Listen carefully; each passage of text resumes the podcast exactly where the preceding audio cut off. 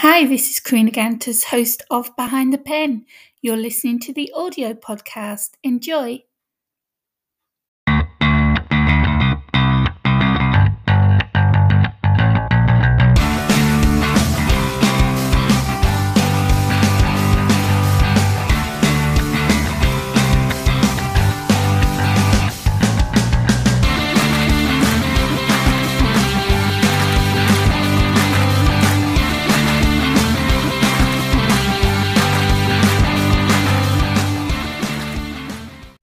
Hi everyone, Karina Kantas, your host for Behind the Pen. I hope everyone is well today.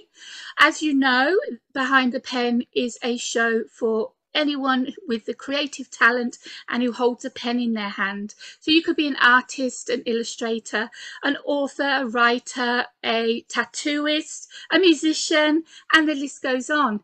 I am Karina Kantas, I am your host. I am the author of 14 books. I'm an award-winning filmmaker. I'm a podcaster, YouTuber, booktuber. I host the Author Assist show on the Artist First Radio Network, and I also run Author Assist, which helps authors with their marketing and promotion of their book, from brainstorming an idea right through to promoting the final product. Today is a very special episode, as you can see on the screen. I have two wonderful guests with me today. So welcome to the show, Kevin Flores and Aaron Mosto. It's a pleasure to be here. Thank you. Thank you for having us, Karina. You're very welcome. Now, normally I don't know anything about my guests. All I know is that they use a pen for work, but I had to do a little bit of digging, find out who you guys are. And you wear so many hats. You cover so many of the genres that I've just shouted out. You're not just writers, authors. You are into music. You're into film. You can tell me exactly before we talk about the book, your background and who you are. We'll start with Kevin. Well, I'm originally an engineer and producer. I went to Musicians Institute in 2005 to study recording engineering. So that's my main career. Writing has always been a part of my life since I was a little kid. I remember in the fifth grade, I wrote a script about aliens that were gonna abduct some kids, and it's about their struggle to escape this evil alien. And it was a full script, and I had classmates that I was gonna involve in the process, and I had a teacher who was awesome. A shout out to Mr. Toth, my fifth grade teacher, who actually showed me a full script, Hollywood script. I've never seen one in my life before, and that was a real inspiration that someone took me seriously, this little 10-year-old kid with this wild dream of making a movie. 10 years old, wow. Yeah, so. Do you remember what the script was for the one that you got from Hollywood? Do you remember the film or the play? What? I feel like the name of it is so long ago. I think it was called Caravan. I think it was like I don't know if it was like a 60s or 70s movie. I think with Anthony Quinn. Oh, wow. I think that's what it was. I didn't even really read the whole thing, but I just saw the layout. Because you wanted to see how it was all laid out and how it all was written rather than what the movie was about. Oh, definitely. But it was unexpected. My teacher just brought it in. He's like, look, I have this. A friend of mine gave it to me. I think it would be useful for you to check it out. Wow. Because I was writing it was handwritten, my little script. It was on lined paper and in one of those 3-ring binders. Yeah. Chicken scratch, as good as a 10-year-old can write. But, obviously that film didn't get made, but writing Love Hurts, I feel like is another step closer to realizing that dream. That's what, and what is your dream? What is your ultimate goal? Well, Love Hurts, we want that to be a movie because that's how the original format started. We wrote it as a movie script. And after a few years of knocking on doors and, doing the whole Hollywood thing with people taking us into these offices and gassing us up and, nothing ever really came from it. But we believed in the story so much We said, we're not going to let this go to waste. And the best way that we can share with the world is if we make it a book. And that's exactly what we did. It was a long process. We're not trained writers, but we made it happen. It's an audiobook too. Shout out to Duke Holm, who narrated it, brought it to life. We're just so excited that, you know, we're at this point, and now it's out there for everyone to and you just go up from here. It's the only way is up from where you are now. So Aaron, how did it all start with you? I mean, were you the same when you were younger? You were into writing or just being creative, making music? What happened? I think for me, art, it's kind of been instilled in my blood, in my lineage. It's been passed down through my grandmother, which is my dad's mom, Mira Pelzig. And she was a Renaissance woman. She was just a world traveler, and she gave me and my brother the opportunity to start dabbling in art when we were maybe 4 or 5 years old. We started with just a blank white t-shirt, and she said, hey, we're gonna go buy paint and you're gonna paint on this t-shirt. And it was like, what? Like, you're allowed to paint on a t-shirt? And, like, and then she gave us the opportunity to experiment with different mediums, from watercolor to clay to mosaics and stained glass, and really gave us the opportunity to realize that no matter what art we do, and she would always tell us this, is stay true to your medium and just put your love into it. And it doesn't matter what style you do, as long as you put your heart into it.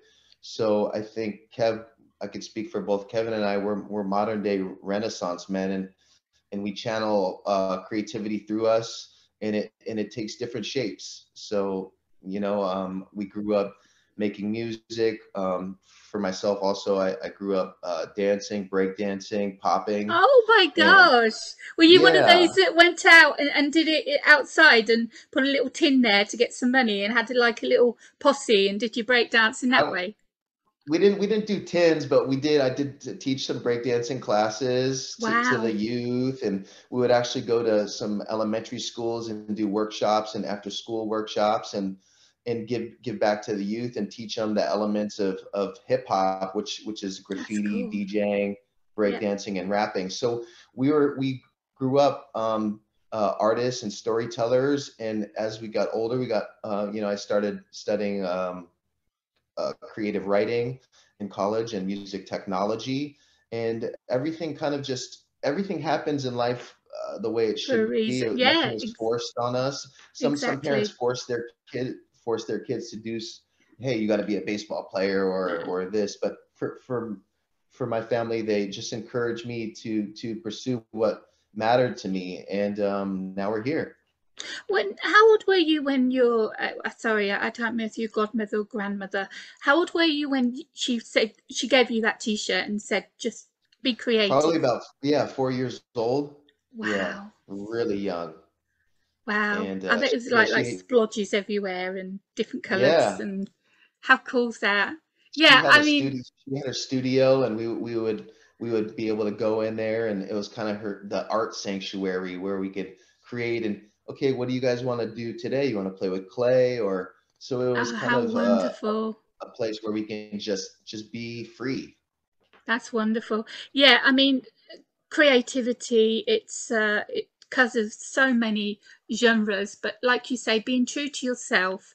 My daughter, she's 12, and she's had 2 books published already. She's illustrated them themselves and written them. Yeah, and she's so into digital art and animation, and her style is so unique. I've never seen someone her age with this really, really unusual style of drawing people. And like you say, when you have that style, that's you know, that's coming from your heart. So it's no good someone saying, oh, well, I need a cat drawn like this. Well, yeah, I could do that for you, but that's not how I draw cats. I draw cats like this. Take it or leave it, you know? It's yeah, I mean, I think it goes in the family, definitely. When you have artistic blood, I think it definitely goes, whether it's singing, making music, drawing, art, writing, or whatever. So you two have known each other for how long? I'd say time flies. A little over 15 years. Wow. How did you meet? When I was attending Musicians Institute, I had access to their recording facilities. Mm-hmm. And sometimes I would have different artists come in, sometimes from the school. And I remember, I mean, it's kind of blurry, but I remember Aaron coming in on one of those sessions with his cousin, I believe. Mm-hmm. His cousin, Serge, rest in peace. Rest in peace. And then one of his friends, he went by Carnage. And mm-hmm. that's kind of how we met, through the studio at the Musicians Institute in Hollywood. And you were doing, I assume it was hip hop or rap that you went there to record or work, yeah? Well, that was my primary focus, was hip hop music. You know, engineering crosses all the genres, but mm-hmm. that was my favorite type of music. So I would just collaborate with hip hop artists. They just, you know, let me experiment on them. I had no real experience with recording, so it was awesome to have local artists come down and most definitely, you know, just have them rap, sometimes over my beats, sometimes they bring their tracks. I didn't care as long as I was just in the studio creating with them. That sounds absolutely wonderful. You got to do what you wanted to do, and having that opportunity, actually being in the studio and working with these people. And then Aaron walks in with his posse, and you meet up that way. So were you just playing around in the studio, or were you actually there for recording, Aaron? You know, I was just along with my friends on this journey. I didn't even really know where it was going to take us as far as going to the studio and seeing something like the Musicians Institute. It's a facility. This is professional. This is not just someone's closet recording. So I think at the time I was just there with my cousin, and I still visually remember this. I think Kev had another friend there, and it was just one of those moments that you kind of will always remember. And hip hop, it was just a lot of experimentation with beats. I don't think we actually recorded that time. It was more of an introduction, and mm-hmm. you know, Charlie Brown and my cousin Serge, rest in peace, they introduced me to Kev, and Carnage was there, and it's just one of those moments that, you know, you never know where life's going to take you, but you got to get out and explore. If you're stuck in your room, you're never gonna have these moments that may shape you or change your path in life.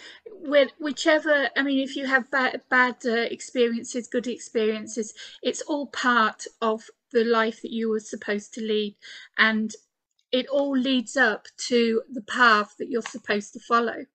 And you know when you're on that path, you know when you're doing what you were supposed to do, what you were put on this earth to do, because you feel it here. Mm. You know, exactly. So true. It's getting up to that point, to that goal, that gives you all the life experiences, whether good or bad. But once you hit that goal, you know, it's like with me, I've done so many different jobs and everything, and I had to become ill before I finally found the path I was supposed to be on to help people. Whether I'm doing the podcast now and getting your name out and getting your book out, or I'm helping authors because they've got a book published and they have no idea what to do next. This is what I was supposed to do, and I know that. And, amazing. You know, like I said, it took me being ill before I found it, and now I wouldn't change a thing. And like I said, everything that's happened before that has led up to this time. So I totally get both of you, and I'm really, really happy that you've found the path that you were supposed to be on. And let's talk now about Love Hurts, because I checked the trailer, which is very cute. I didn't get much of a feeling for the book. I think it's sci-fi humor. Am I wrong? Yeah, it's a romantic comedy with a sci-fi twist. Right. Okay. Got that. Right. So, Kevin, give me your quick rundown of what the book is about. Well, Love Hurts is a lighthearted story. It's our protagonist, Taj Das. That's Taj as in Taj Mahal and Das, D-A-S. He's an aspiring DJ and a dreamer. He's kind of an awkward, nerdy version of Sylvester Stallone in the movie Rocky. He's a true underdog, motivated to prove everyone wrong. And his father doesn't believe in him and wants him to follow a more straight and narrow path, like becoming an engineer. I was going to say doctor. Like, well, yeah, exactly. Something more orthodox. And he strikes out with all the ladies, and you know, at the bars, the clubs, even online dating. Nothing seems to work out for him. Oh, bless him. Yeah, so it's something that a lot of us can relate to at some point. And at the end, what happens? Well, in the beginning, what turns his life around is that he discovers a love frequency. One night after a disastrous performance, he falls asleep on his synthesizer keyboard and he wakes up to this buzzing sound and he doesn't know what's going on. And through some crazy experiences, he starts to realize it's like, okay, this is attracting the opposite sex. And he puts it on his music and gets another chance for another performance, and he blows the lid off the house and the ladies. A great, oh wow, of course, yeah. All the women are in a frenzy, and everyone's like, "What's going on? Like this guy was a dud, and now all of a sudden, like he's commanding the stage, and the women are going crazy." So, all these opportunities start presenting themselves to him, and he just starts having a meteoric rise. It's just like out of nowhere, and you kind of get to go on that journey with him. That sounds, I think there was one about a cook or something, and when she cried, her tears made the food absolutely amazing. Everyone couldn't get enough of it, and the restaurant was full and people queuing up for her food. And it sounds so similar like that, that it's just that one thing that changes his whole life, but changes everybody else's life, because if he hadn't have done that and they wouldn't have enjoyed that set and the women wouldn't be screaming for him, it's you know, it's one thing that then changes everybody's life from that one thing. Tell me, Aaron, how does it go into the sci-fi genre? Well, the fact that he stumbles upon this frequency that's after he falls asleep from his synth, you know, he has his debut performance and he falls asleep on his synthesizer. And he wakes up to this frequency that's emanating from his speakers. Mm. You know, it's something that has some reality to it, but it also has some fictional aspects to it and some scientific aspects to it. And then the opportunity that he gets to put this frequency on top of his music, it has this kind of sci-fi, almost like the movie Weird Science. Which is yeah, I love that classic. So it has that 80s, these two nerds concoct this invention, this software program to invent this woman. And so it has this kind of scientific Weird Science-esque component to it. Wow. And you said that you've been at this for a long time. I mean, what sort of date was it when you first came up with the story, well, the script? Are we in the 80s? It was close. It was close to 10 years ago that we first initially had the idea, and this was at the time my mom was diagnosed with breast cancer, and so I was going through a lot emotionally, and I was pursuing my DJing career, and I was in the backyard at her house, and I moved back home to be close to her, and I had this realization that I shared with Kevin and Raji later. Wow, wouldn't it be amazing if I can create some frequency to heal my mom's sickness? So it kind of started out more serious about this DJ who stumbles upon this frequency, who starts healing his mom.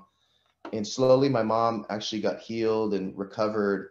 And so it was more joyous, and I wanted to celebrate that. And we decided together to turn it into something humorous and more lighthearted. And so we morphed it into this DJ who stumbles upon this frequency that starts taking his career to the next level. I love that how it started the story. Normally when you have, as an author, when you have an idea for a story, by the time the book's ready, it's totally different from how you first began. But so that something so serious and so sad can turn into, you know, your mum being better, and you then getting that idea for the book that probably was the right way to go, rather than take it into the sadness, to make it lighthearted. But I love that it was that started it all. I mean, that's beautiful.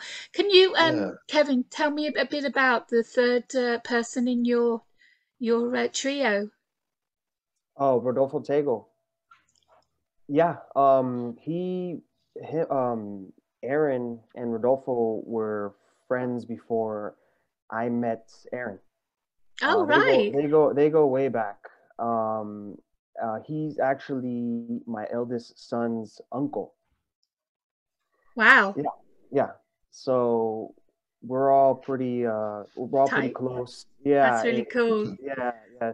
I think Aaron could tell you a little bit more because they go way back. Okay. Yeah. Okay. Go ahead, Aaron. We were sneaking into raves and dance music festivals when we were 13 years old and 14, wow. 15. I would start seeing this guy Rodolfo on the opposite side of the dance circle. You know, he had some really good moves, and you know, we were breakdancing at the time, and I would keep seeing him. He had good energy, and we would always be on the opposite side of the circle.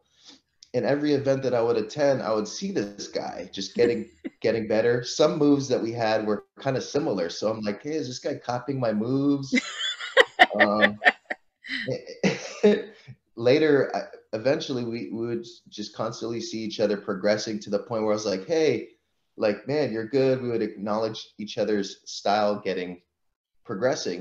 And I said, hey, we should just form a breakdancing crew. We should team up. That way we have more power in numbers. And that's kind of how it all started, as far as us getting to know each other and growing. And, you know, we've been involved. He introduced me to a fashion line I was co-owner of for 10 years. Wow. So we're involved with apparel, and, you know, to this day, we're really close. And, you know, and it's just awesome how the world kind of connects people together. Most definitely. You say about the fashion line. Again, it's art. You've covered another part of being creative. You have so much talent, and everything you've done so far, and what you can do, what you're capable of. I mean, there's no limit really. So, how did? Sorry, his name. I keep forgetting his name. Rodolfo. Yeah. How did Rodolfo help with the book? Well, all three, Kev, Rodolfo, and I, we wrote the movie script together. Oh, wonderful. So all three of us, with Kev's detail-oriented style, with Raji, who's kind of a jokester, a prankster, the heckler, who comes with some of the funny wittiness, and then me with just the idea, and you know, it's just an abstract idea, and Kevin Rodolfo helped me really shape it into a story. So we collaborated first on the script, and then we morphed it into the book, which was very tedious, and turning a movie script, which is more directional, into a book that it has a lot of specifics and details and description. It was a amazing collaborative process. See, this is what other people do, but the other way round, if they have the book and then turn the book into a script because they want to make a movie. Now the book's been popular. I mean, I want to do that. I've got so far of speaking with the script writers and being told that once my movie's made, it will probably be based on your book, but won't have anything to do with your story. And I was like, yeah, as long as it's got my name on it, I don't care. Yeah. That's right. Probably why a lot of people, they say, oh, the book was so much better because, you know, it has so many more layers. It's way more descriptive. Exactly. You know, a movie has to be compressed to like 90 minutes. So everything's bang, bang, bang, bang, bang. So exactly. Yeah. I mean, you lose a lot of it. In a book, you can say, he was really, really angry, and his emotions were on fire. But when you're filming it, you've got to show that emotion. You can write it in a book, but on film, you've got to show it. So he'd walk through the door, he'd slam it shut. That shows his anger, you know. So I tried my hand at script writing one of my first novels, and I think I got to like the second page and gave up. Yeah, so normally it's a book turned into a script, but then you've got the script turned into a book, and I can just imagine how difficult that was, because you're used to script writing, especially you, Kevin. You're used to make that movie in your head. As an author, we make that movie in our heads from each scene by putting in the details, the senses, the descriptions. And that then allows the reader to see the play going off in their mind of the scene working like a movie. Whereas with a script, it's all about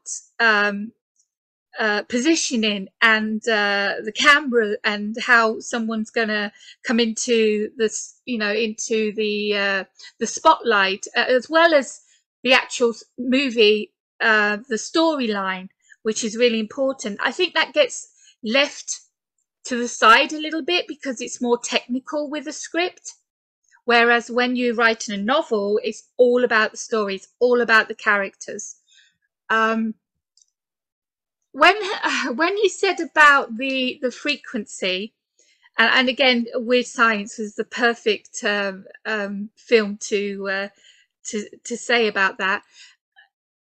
Where did the frequency come from? I mean, how did he know that it was going to help him with his DJing, with his career?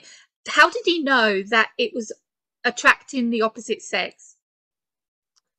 Well, it's a funny scene. So shortly after he discovers the sound, he runs down, has breakfast, well, lunch by that time, because he woke up really late, and he can't get the frequency out of his mind. And he finishes eating, he goes back upstairs and plays it, and he's like, man, what is this? And then suddenly the housekeeper walks in, and she hears the sound, and craziness ensues.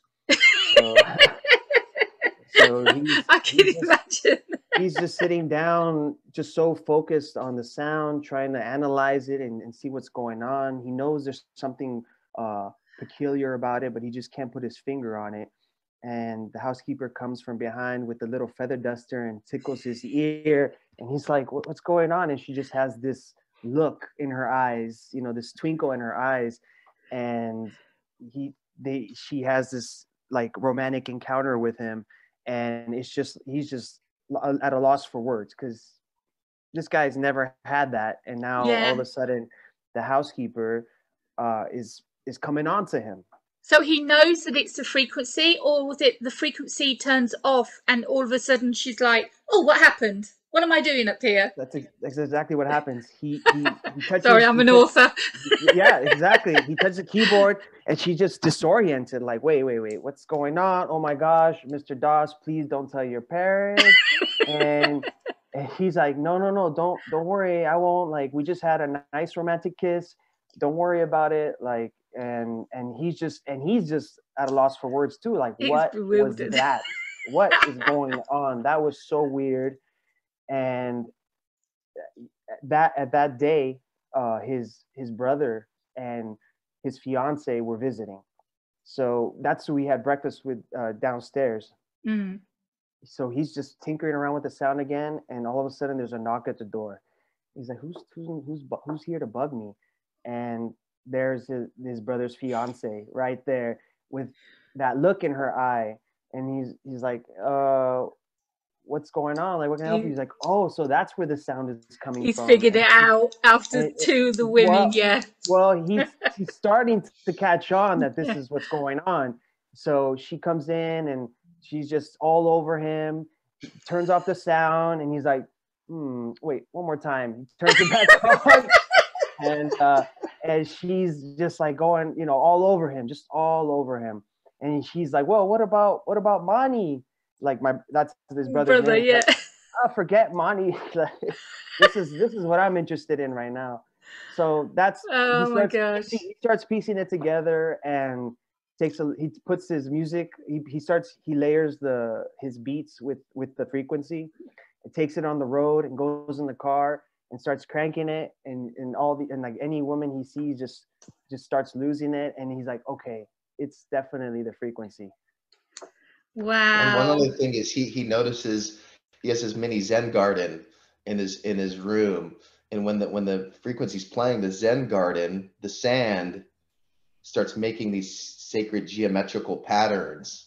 Oh wow. Starts vibrating. And this is actually something real. If you look up cymatics, cymatics, it's how frequency manipulates material. Mm-hmm. So this frequency actually starts manipulating the sand into geometrical patterns, and when he stops the frequency, the sand just stops. Oh, so wow. he kind of starts realizing. He looks up at this chart where it shows the 7 chakras. Mm-hmm. And he sees that, okay, this frequency is emanating at 639 hertz. And then he looks at his chart and sees that the heart chakra is resonating at 639 hertz. And so he's like, okay, this is like the love frequency. And he eventually kind of puts it all together. That's absolutely amazing. Okay, I want to talk a little more about the collaboration process. I collaborated for the first time with another author, and we had a way of doing things, of how we were taking turns writing and editing and giving it back to the other one. But there's 3 of you in this group. I mean, did you all like go to one house and discuss it and decide, you know, who's going to do the actual writing, what's the plot is about? I mean, how are you going to do it? I mean, how did that work? I think a lot of it, Kevin and I took a lot of initiation to really formulate the book, and Rodolfo was more provided, you know, a Google Doc that he kind of gave his opinion, his feedback on approaches for different chapters, because when there's too many people, too many cooks in the kitchen, you're not making anything. So we kind of centralized, Kevin and I, to really formulate everything, and Rodolfo kind of helped with some of his details on the sideline that we considered, and kind of work like that.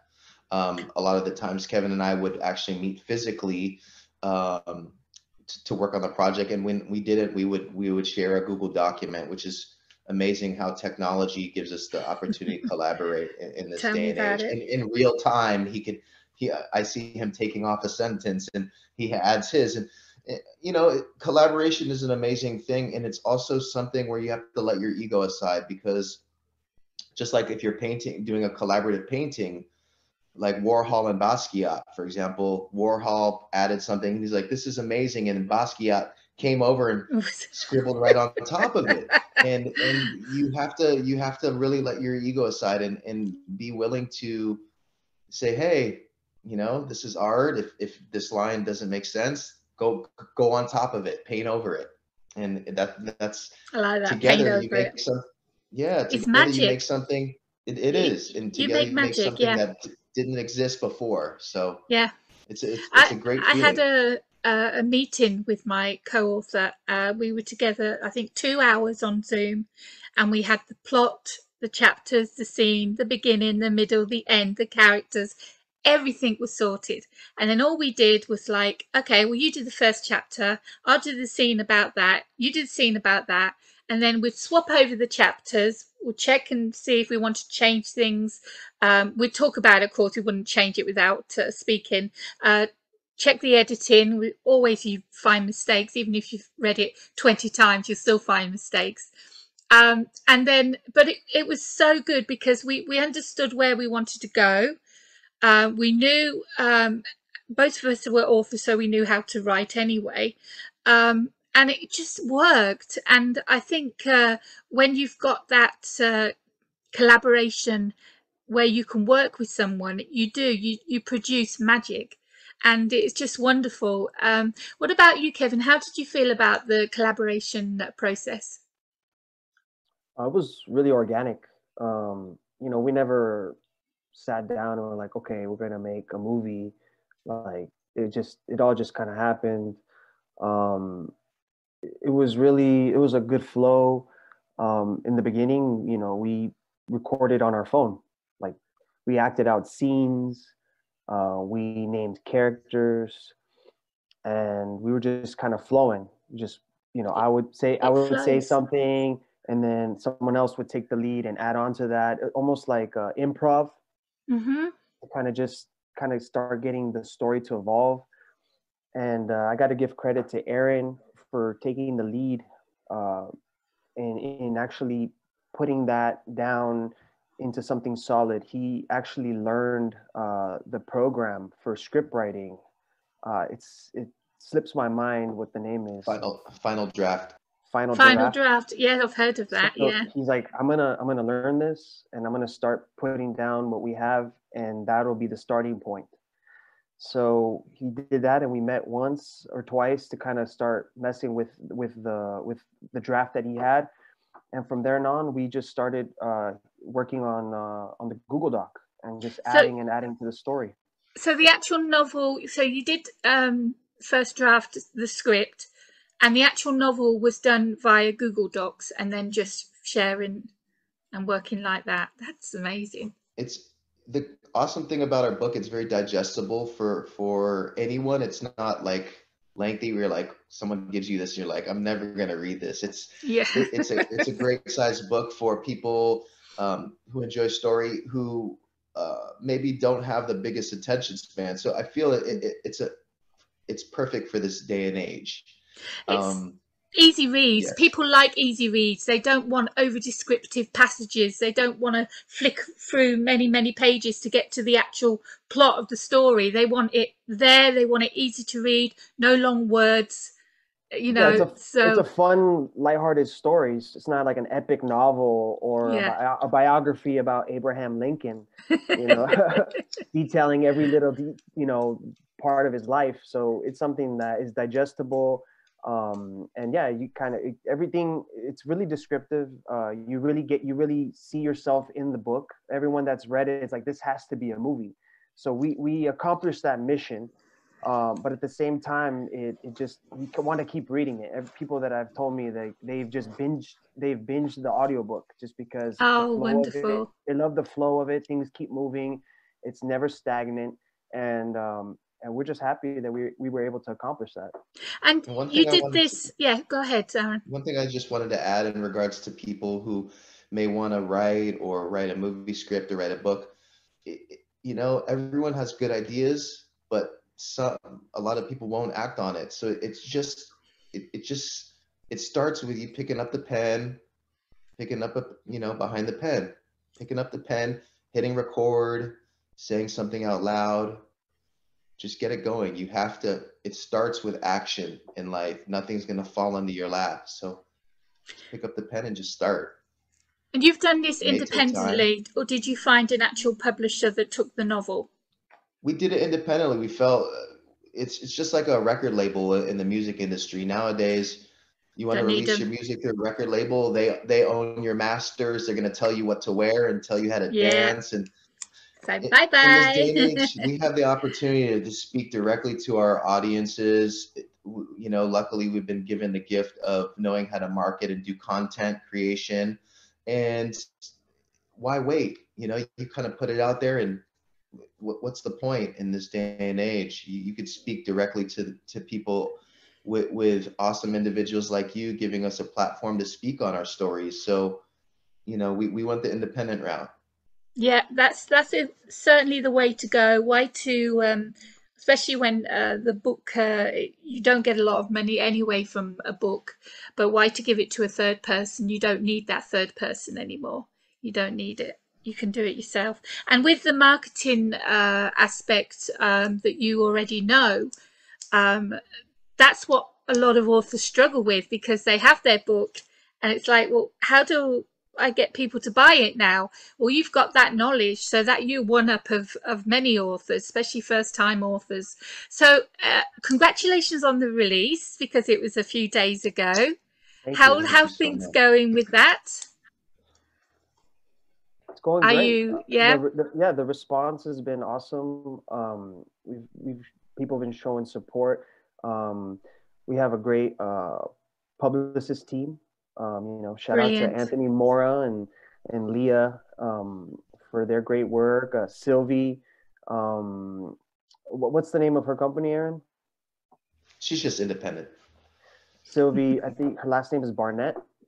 And she's been doing a great job on the EDM music side. So we've been able to reach out to platforms in the literary angle and also in the music angle, because our book crosses, you know, both. And, it does, yeah. That's so fantastic that you do. You've got the audio book, you've got the script, you've got the novel. You're hoping now to get back in and to get it made into a film. You could have a musical, you can have your soundtrack. I mean, there's just, what's next, you know? How far are you going to go? The audiobook actually has some really top-notch music production inside of it. So whenever whenever Taj is doing a set, or any time he's messing around with music, you're going to hear actual electronic music in the background. So fantastic. It's an immersive experience. That's really unusual, because normally audiobooks are just straight narration. So to have that music is really gonna put your mindset into that scene, into that. We want people to feel like they're there, and I think we definitely accomplished that by adding the music production. Did you after you finished the novel, did you feel like you needed to go back and do some rewrites on the script? I feel it's something that the script will constantly change, and when the script gets picked up, it'll change more. So our focus now is just pushing the novel. We're exploring so many. You know, you got the fifth dimension of the multiverse and the metaverse, and these new platforms where we could bring our characters to life with animation and giving them voices. Your book is perfect for that. Yeah. Yeah. So we're exploring ideas that may not even be tangible yet, and we're keeping things open, because the story itself could create a life of its own. It could be an animated film. Who knows? But I love that you've got all those ideas, and with the story that you've got, everything can happen from that, because, like you say, you're connecting everything together in that one book, and it just covers so many mediums, and that then gets you so many chances of making, like you said, animation. And going meta and trying to get that AI experience, which is scares the hell out of me, by the way. But yeah, book coming alive, you sort of watch it, it's like, ugh, I don't know. And we have the concept. We have a good concept for the sequel. So when the time is right, if you've had concept. So much love for the book, and people saying, you know, I want more, you give them more. You have to listen. Yes, absolutely. We have that. So after we take our little vacation and get to clear our minds, then we'll reapproach that. But we've been given the awesome opportunity to push this book. The next step is big meetings in May. We're going to be pitching this, the movie script. We actually have the right representation where you can knock on a Netflix door or knock on. Before we didn't have that. So, you know, we kind of, you know, you were at the right time. You did this at the right time. You know, the right time. We have the right representation to get it in front of the streaming platforms now, and yeah, wide open doors. And so, our vision from the get-go has been, let's create amazing awareness with this book. So when we walk into these streaming platforms, they can already see, oh wow, these guys took out a billboard. We see your posters all around the city. You have all these influencers holding the book. You have kids on TikTok reading it and doing skits. So, you know, we're creating organic momentum within our community. And we're also giving the audience the opportunity to have a voice and to be collaborative with the way they consume the book, whether it be audio, the physical or the ebook, and let them reenact scenes from the book and just be a part of the story and be a character. Love it. Love the interaction with it. That's fabulous. Give me the elevator pitch. The elevator pitch is Love Hurts. Well, the synopsis is our elevator pitch, honestly. Like that's the way we go about it. So we originally said Love Hurts is a story of a DJ who discovers a love frequency. And it's a cross between The Hangover and Weird Science. So that's kind of like how we like to sum it up, because it has some of the raunchy elements of The Hangover, and it has the fun sci-fi twist of Weird Science. Love it.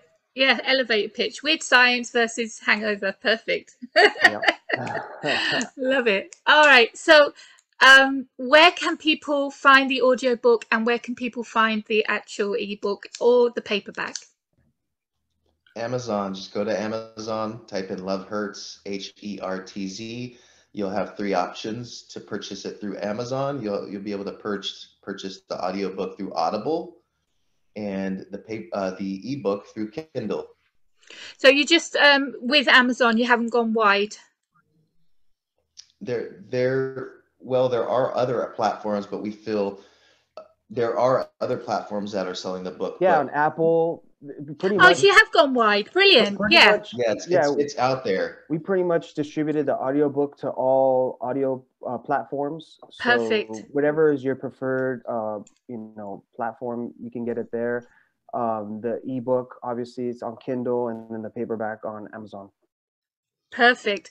Well, guys, it's been such a pleasure chatting with you. I wish you all the best with Love Hurts. I can't wait to see where you go with this, when the second book comes out, or when the movie, you've got your you know it's going to happen. Let me know. Keep in touch. Let me know what happens, and I'll get you back on. We would love to follow up with you, Karina. Thank you. Yeah, I would love to know how you're going on with this. It's such an exciting project. I wish you all the best, and thank you so much for being guests on Behind the Pen. Thank you so much for creating something for amazing artists to share. You being an artist yourself, a writer, and giving people like us the opportunity to share our stories. So if it wasn't for you, there would be no story. So thank you for creating Behind the Pen. We really appreciate it. Thank you so much, Aaron. Thank you.